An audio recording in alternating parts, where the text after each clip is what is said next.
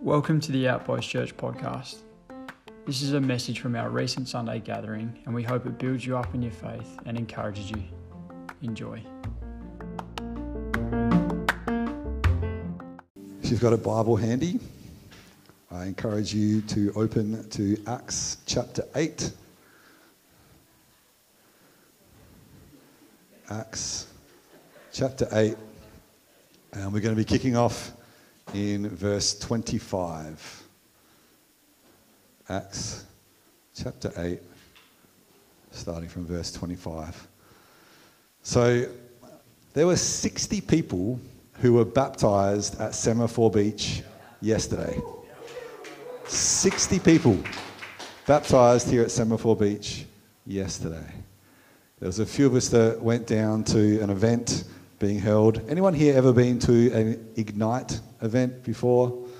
Um, so Ignite we're partnering with a group called The Harvest, and they're in Brisbane today, from what I understand. And Rob was showing me a video before of a whole bunch of people, bunch of people being baptized in Brisbane as well.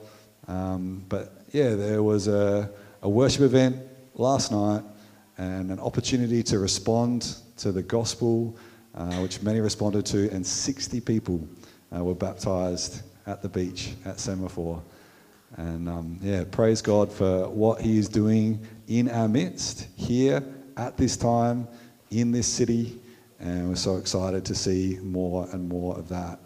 Um, we're having a look today at a passage that is a part of our history, a part of our shared history as Christians. This is really early on um, in Acts chapter 8, um, the early church and some things that took place. And we are going to read a story of a baptism. It does come fairly hot on the heels of a day when 3,000 people were baptized all at once. That's a lot of people. But for perspective's sake, every single day there are more than 3,000 people that get baptized around the world. Every single day, globally. There are that many people that are coming into the family of faith daily. And it's good stuff. And so this story uh, today is of an Ethiopian man and a guy called Philip. And basically, you feel free to read along. I'm going to give you my paraphrase uh, of what, what takes place. An angel of the Lord speaks to Philip and tells him to get up and go south to the road between Gaza, between Jerusalem that goes down to Gaza, also known as the desert road. And so Philip gets up and he goes. And there's an Ethiopian man who has just been to Jerusalem and he's on his way back home. And this guy is a high official. In fact, he has charge of the entire treasury of the queen of the Ethiopians. And he has gone to worship God in Jerusalem. As I've just said, he's on his way home, um, and the Holy Spirit tells Philip to go and join the chariot. And so Philip goes running up, and he hears the Ethiopian man reading from the prophet Isaiah out loud. And he asks him, Do you understand what you're reading? And he responds, How can I unless someone guides me? And then he invites Philip up into the chariot and he's reading this particular passage, which says, you know, like a lamb led to the slaughter, uh, like a lamb before its shearer is silent. He didn't open his mouth. Justice was denied him. Who can speak of his descendants because he's taken from the, the earth? And then he asks Philip, who is the prophet speaking about? Himself or someone else? To which he articulates the good news of Jesus. So Philip, starting with that verse, tells him all about Jesus, what he's done, and what that means for this man. And as they're traveling along, they come across some water, and the Ethiopian man says, Here is water. What would prevent me from being baptized? And he orders the chariot to stop. They get down into the water, and Philip baptizes him. And then, as they come up out of the water, the Holy Spirit takes Philip away, and the Ethiopian man doesn't see him ag- again, but he goes on his way rejoicing. Philip appears in Azotus, and then he's preaching the gospel in all the towns until he gets to Caesarea. Amazing. Absolutely amazing. It starts with Philip being directed by an angel. It's pretty cool. We hear a fair bit as we read through the book of Acts of angels guiding people. And I like to, I just want to take a minute to think about this story from the perspective of Philip. So we hear about Philip first as one of the seven that are chosen in order to help with the distribution of food. And it was said that they need to be people who um, were full of wisdom and full of the Holy Spirit. And so he's one of those. And then we get a bit more detail in here about him after Stephen is the first Christian martyr. So when Stephen is killed, then a whole bunch of them scatter. But they don't scatter in order to hide. We hear about them preaching the gospel wherever they go. And so Philip is one of those, and he goes into Samaria uh, and he's preaching the gospel there. And si- signs and wonders accompany what he's doing, it's pretty exciting stuff. Uh, and then there's a whole bunch of people that come to faith in Samaria. And that was a bit of a stretch for a lot of people. Like, what? The Samaritans are now followers of the way? Um, so he's had a lot of good fruit that's just happened. And then we hear that an angel directs him to go to this random spot, to this desert road. And he obeys straight away. And then the Holy Spirit tells him, Go up to that chariot. And not only does he obey straight away, but he runs, runs up to the chariot. And I like to picture him running alongside the chariot. I don't know how accurate this is, but it's kind of fun just to imagine. He's just like, Do you understand what you're reading? How can I unless someone explains it to me? Do you want to come join me in the chariot? Yes. I'm done running. It is time to join you in the chariot. But to have an angel tell him where he is to go, the Holy Spirit back it up with being specific, that's the chariot, go join that chariot. But it's a beautiful thing that we only find out about this divine guidance after he's already been obedient in earlier things. He was obedient in answering the call to serve by waiting on tables and organizing the distribution of food. He was obedient that even under the threat of death, a good friend of his has just been killed because he was a Christian.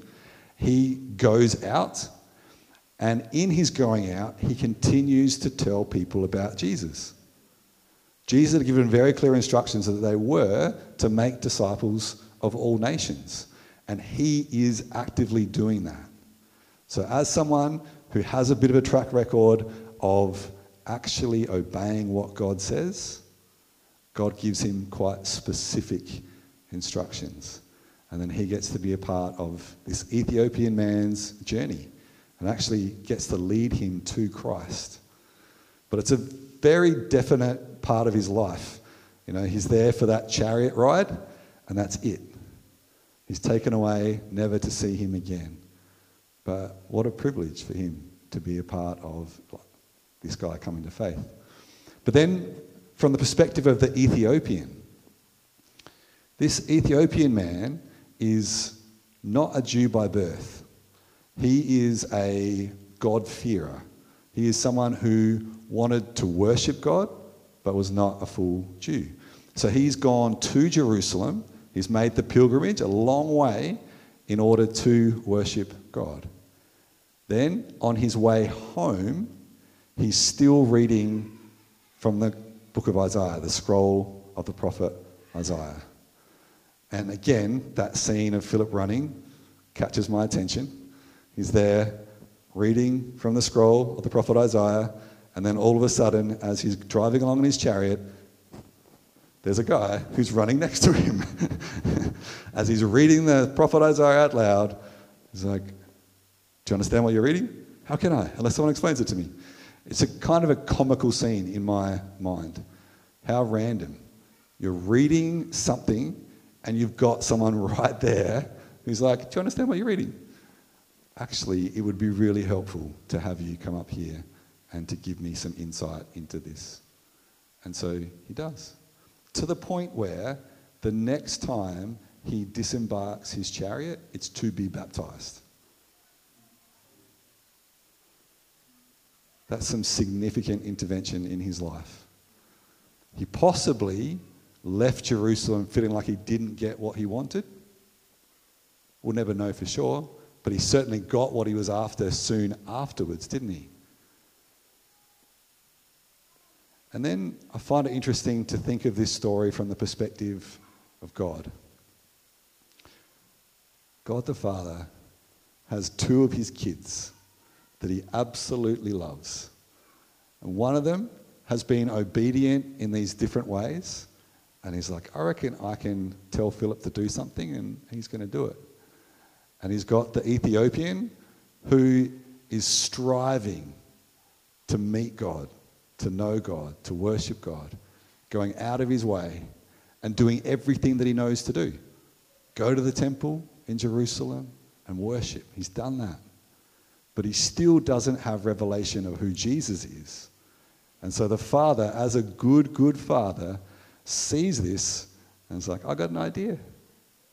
I reckon what I might do is get Philip to go and have a chat with him and lead him to me. It's interesting as we read through the scriptures, and I mentioned that there's a whole bunch of different angelic encounters that we read about in the book of Acts. And in this case, you think it would have been way quicker and way more guaranteed to work to have the angel just rock up and have a chat to the Ethiopian. Yeah? He's like riding along on his chariot, and then that's a very different double take. Like, it's one thing to have someone running alongside the chariot, it's another thing to have an angel just right there. Both cool, I know, but the angel perhaps next level. But the angel instead speaks to Philip. And it's Philip that then articulates the gospel, and then the man comes to faith in Jesus. And we see a similar one, yet in a different order, with this guy called Cornelius. So an angel appears to Cornelius. So Cornelius is the seeker. An angel appears to him, but the angel doesn't tell him the good news about Jesus. He just says, Go and get Peter, and Peter will tell you the good news. It's like, Well, angel, you're just here. Like, why don't you tell it to me? No, no. Go and get Peter, and he will tell you the good news. It is interesting how God chooses to work through people. He does it so consistently. He doesn't just bypass us, He works in and through us. One of the highlights of my past week was Zipporah's birthday. So Zipporah just turned 11, and I love the generosity of my kids. It is a wonderful thing to be able to give gifts to my kids. And my kids are very aware that there is one really good gift giving parent uh, in our family, uh, and it's not me. Uh, it is Christy who is just onto it, selecting good gifts and, and getting it done. Um, and so, as someone who's not really onto it when it comes to giving gifts, I am so impressed with my kids uh, and the sacrificial and generous and creative ways that they give to one another. Like Hudson didn't match it with Esther and Charlotte for how much he spent on the gift, which is fair enough because they both have jobs and he doesn't. But it was like two months' allowance that he spent on, on his sister's present. And you're like, that's amazing. And that I love so much more than being able to give um, Zipporah something amazing is to see my other kids give her something amazing. And I think that just gives something of the heart of God. He loves to give good gifts to his kids, but he loves it even more if he's got other kids involved in that gift giving. We are created to be a blessing to one another. And it is true for those that are already in the faith, but it is true for those who are not yet. And Nick mentioned people of peace. We've had a bit of a focus on people of peace for a little while, and we're going to continue to have, a focus on people of peace. And this particular story, I think, is really helpful in that space. I think you would say that the Ethiopian man was a person of peace, even though perhaps he didn't meet the definition that we've been putting out for a while. I don't think the Ethiopian man actually. Oh, no, he did. He invited Philip up into the chariot. There you go. You can stop running. You can come and join me. Take a seat uh, in the chariot. So he did, he did serve him. Uh, but he definitely listened to him as well, didn't he? Philip preaches the gospel to this man. The reason he preached the gospel to him is because he had an open door of invitation. Come up into the chariot. I need someone to guide me. So it's quite likely that Philip did more of the talking than the Ethiopian man over the course of their time together. A lot of the time, in encounters with people, we'll do more of the question asking, give them opportunity to share. But if you've got someone who wants to know, tell them the gospel. You know, we're not to shove it down people's throats. We're not to Bible bash, but we are to find out if someone's interested and to share enough that there can be an opportunity for them to respond and to seek more. And there will be times that you go, okay, you're not interested in hearing this now. That's okay. We can move on, talk about something else, or talk to someone else. But this is a person of peace who's shown interest. He's reading from the gospel, from the um, book of Isaiah, and it is amazing what he's reading. It is clearly talking about Jesus. And I love it that for Philip, he was obviously aware of this passage. So he knew the scriptures. He was obviously confident to understand it enough to be able to explain to someone else. And there's a good challenge in there for us in that space as well. That we would be people who seek to receive from what we have already been given. Sometimes we can err on the side of, I just want an angel to appear to me. I just want the Holy Spirit to speak to me with an audible voice when we're not actually picking up the scriptures and reading them.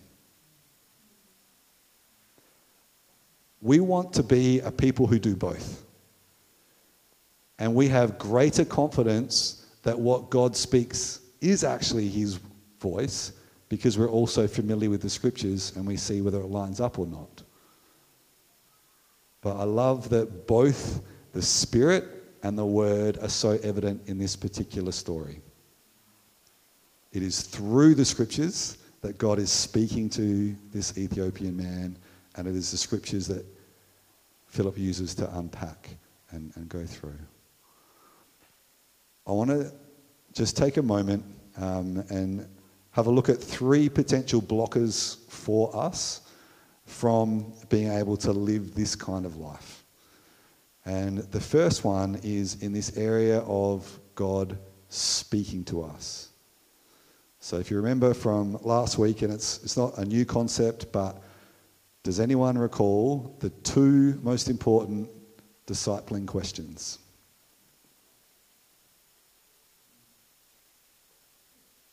Two most important discipling questions. What is God saying? What are you going to do, what are you going to do about it? What is God saying and what are you going to do about it? What are the two most important discipling questions? Amen. So, God speaking is a significant part of this. A blocker that can stop us from living the life that we're intended to live, where we see, we saw 60 baptisms last night. We want to see that over and over and over again. We don't just want to see it an hour away, we want to see it here. We want to see this region transformed by the gospel of Jesus Christ. The Father looks down upon the earth and he sees his kids. He loves his kids so much more than I love mine. He has the ultimate Father's heart. And he wants to see everybody restored to him because he knows he has the ultimate gift for every single person. And he chooses to work through people. Who's he going to work through?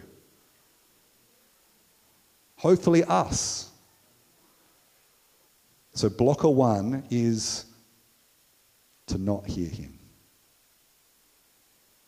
And we can doubt that he would still speak today. And I want to put hearing his voice, I want to put both reading the Bible and having those promptings, the audible voice, the words through others in that category.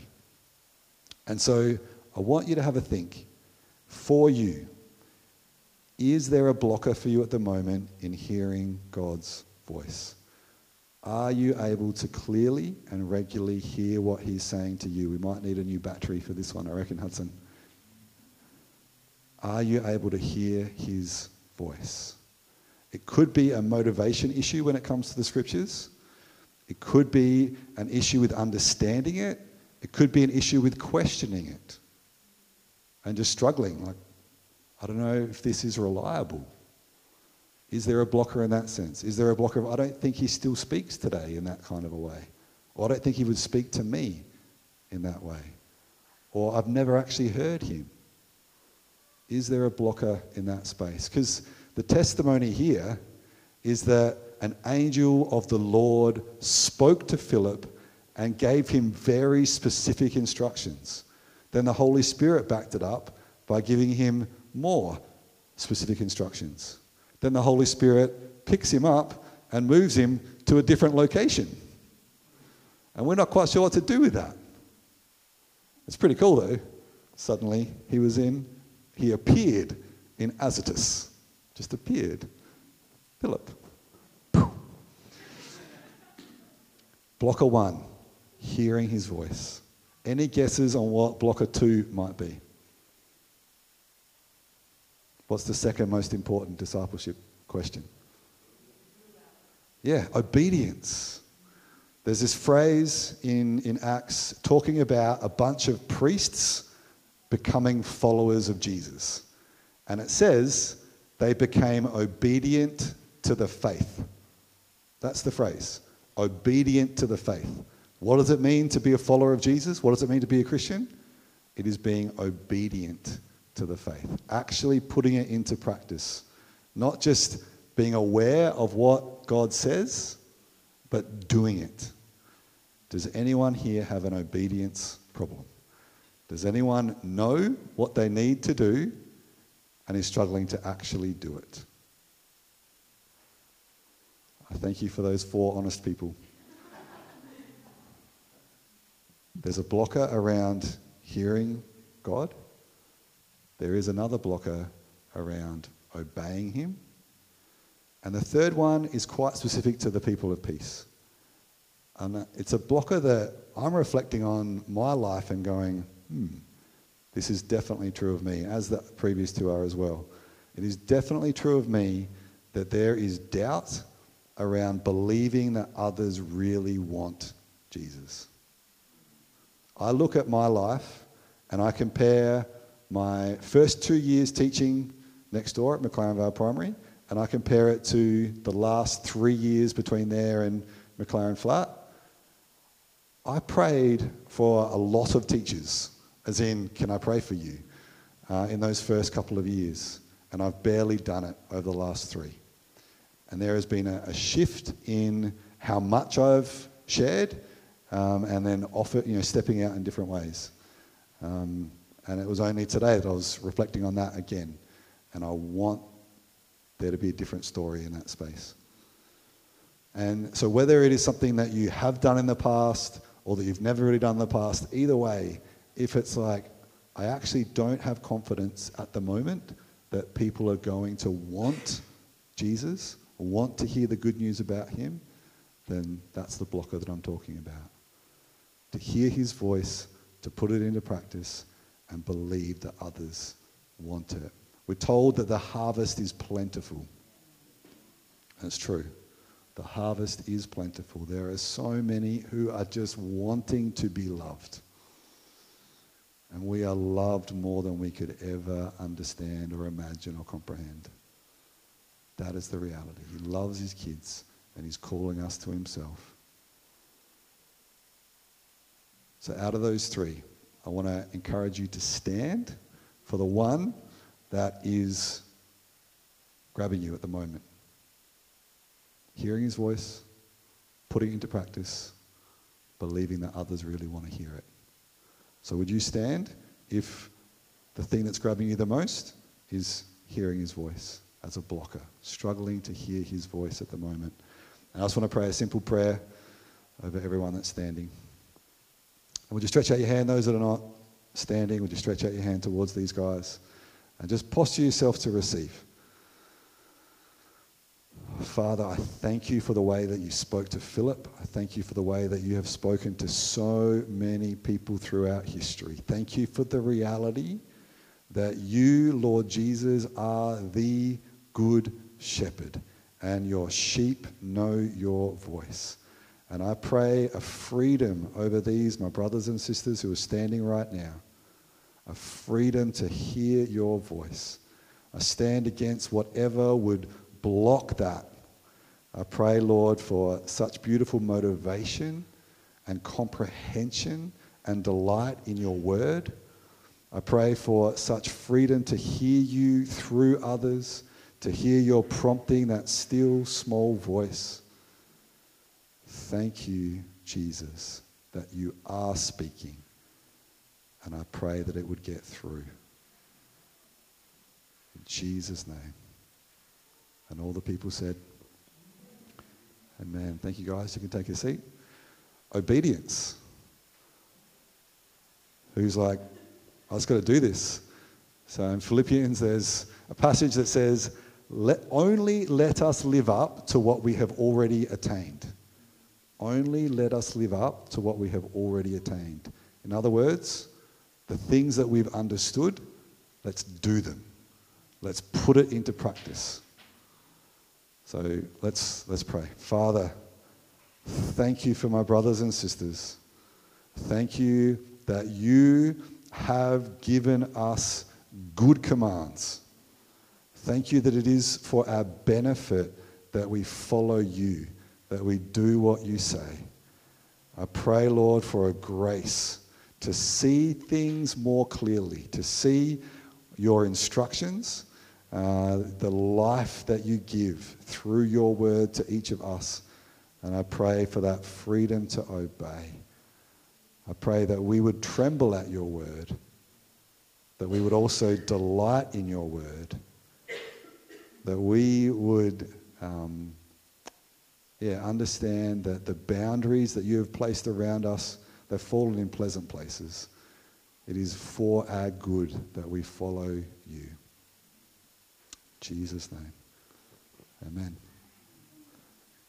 Thank you, guys. And the last one believing that others want to hear it. And so, out of the three, this is, this is the one for me, but all of them are definitely true. Oh, let's, let's pray into this. Just stand with my brothers and sisters right now